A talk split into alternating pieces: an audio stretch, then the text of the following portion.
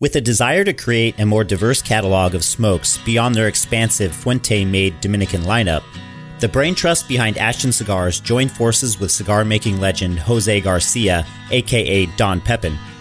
The result was Ashton's new brand, San Cristobal, a series of rich smokes crafted by Pepin Garcia's own factory in Esteli, Nicaragua. These boldly textured yet balanced cigars feature binder and filler tobaccos cultivated by the Garcia family in Nicaragua.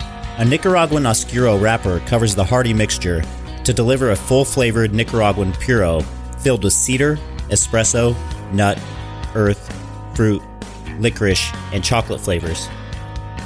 These are available in a variety of highly rated sizes, including the 7 and a quarter inch by 49 Monumento and the 5 and 3 quarters inch by 55 Papagayo.